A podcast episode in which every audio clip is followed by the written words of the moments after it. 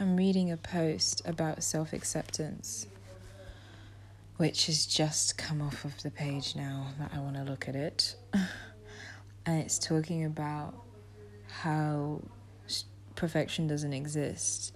Perfection is just something that exists in our minds and that we're striving towards, but you can never achieve like an idea of perfection. Um, you know, and you don't ever need to become something in order to become perfect because we're already perfect just the way we are. And it's about us embracing our authenticity and loving and accepting ourselves for who we are in this moment because we are already a masterpiece. And when I first read that, you know, the first thing I picked out was like, even your idea of perfection of anything it could never be perfection because there could always be better. If you can conceive what image you can conceive as the highest, somebody can conceive more, which means that it's no it's perfection is meant to be a bar that cannot be surpassed. It's the top, it's the end of the spectrum. But if there's more that can be conceived of that perfection, then it's not true your true definition of perfection, is it? So if we understand that perfection is unattainable because there's no such thing as being able to have a cap or a bar on any conceptualized idea of ourselves, um, achievement, or thing, then perfection needs to just needs to be you know can be switched to um, progress. You can progress to this thing that you see. You can progress, or something can progress to a stage of you know, being higher or more expansive. Da, da, da, and I think when you have an idea of yourself or something that is attainable and you see as like progress rather than a state of perfection you're trying to achieve, it one lessens the pressure of um, trying to achieve perfection and allows you to move towards these things. Um, and you know, Oh, I lost what I was gonna say. I lost what I was gonna say. The second part, which was, you know, you're already a masterpiece. Oh, I had such an amazing thing to say, and I forgot. well, it's stored somewhere in my subconscious, but all like you know what I can say is that we are a masterpiece. We chose all our foibles and flaws. They are a part of us the same way as all of our gifts and our strengths.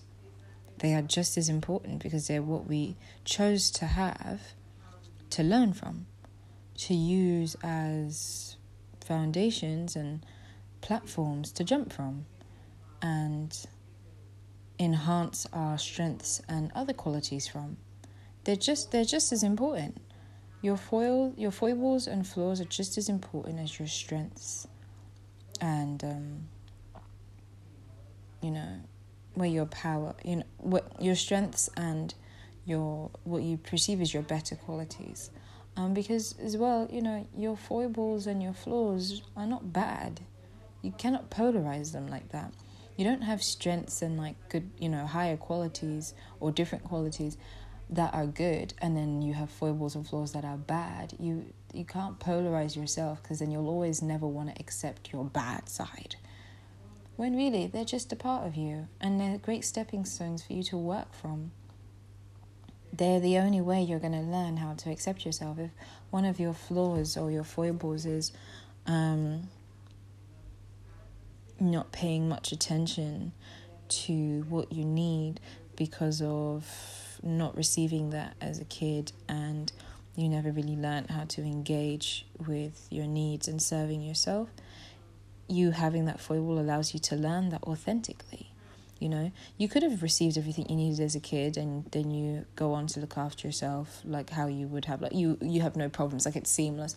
But then imagine not receiving what you need as a kid, like let's say emotional support or, um, you know, recognition and acceptance you now and then you you go into that habit of not being able to do that for yourself you now have a great platform to learn how to do that in a more authentic and deep and personalized way not just in a regurgitated way that you would have learned from childhood which is not a problem it's fine because you obviously would still be looking after yourself but imagine that this is like a deeper personalized like way that is so set in stone.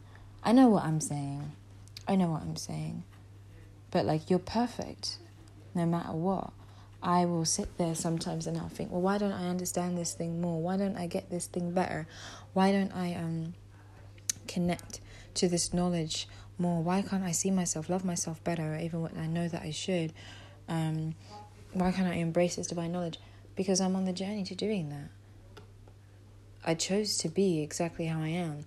Oh, Jordan, why do I procrastinate? Oh, Jordan, why do I do this? Why do I do that? Mm, why are you so like this? I chose to be this way so I could learn how to love myself and be there for myself and how to not be that way.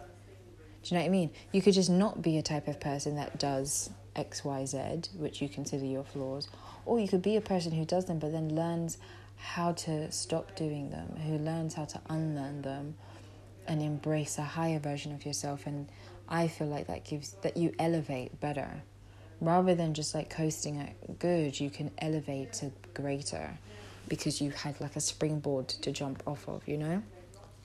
We are perfect exactly how we are. That's how you embrace the mind body spirit complex. We came here, we incarnated, and we wrote our timelines, and for us to be exactly who we are. Even if we uh, we find ourselves to be difficult or sassy or whatever you think your flaws are, I don't know. You wrote yourself to be that way. So you could give yourself the opportunity to unlearn being that way and grow with yourself and those around you. It's actually a really beautiful thing, and they are just as important. Just as important. Um, I'm reading a recipe for self acceptance, a heaping scoop of self compassion for who you are, zest of not comparing yourself to anyone or anything. Because nobody is you and nothing is you. Not even just this nice motivational but like literally you are uniquely the only thing expressed as you. Even like you can't compare yourself to trees plants nothing like nothing is expressed as you. One tablespoon of gentleness. Truly you need that because as you're learning that you are all that you are meant to be you can be gentle because you now you're not you realize you're not an enemy of progress and you're not choosing to be difficult.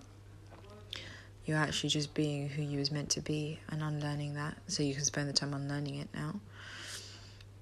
A splash of seeing your body in a new way which I will be learning to do you know. I love my body and it's beautiful but I look forward to connecting to my body deeper you know accepting more parts of me that I may still have a problem with half a cup of knowing there is no good versus bad you. Exactly. Oh, literally what I just said. Yeah, there is no good or bad. You're not a polarized being, you're one.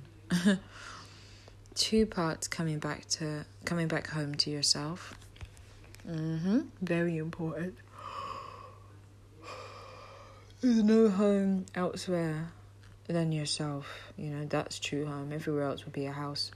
And you can get kicked out of houses, but your home will always be your home a pinch of shadow work, seeing where you um, judge yourself, you condemn yourself, and you know you don't accept yourself, and working on forgiving that because a dash of forgiveness, a, a dash of self forgiveness. A dash of self forgiveness is next, and it's actually about forgiving yourself and being there for yourself and giving yourself what you needed in the moment that maybe someone or something made you feel um, unaccepted and made you unaccept yourself. Um, one teaspoon of curiosity mindset. I guess maybe exploring yourself more and your being and what if I was just cool with being who I was? Being curious and practicing that. Like, what if I was just actually really cool with who I was and I accepted myself 100%? That would be a good experiment and going with it, do you know what I'm saying? And one cup of realizing you aren't broken. We're not broken. We are exactly as we're meant to be. And I love it. This is a beautiful post, and this is my awakening to true self acceptance and the alignment and embodiment of the mind, body, soul complex, and my unification, my oneness, my my um. I'm already whole, but my fullness, my illumination, and I love it.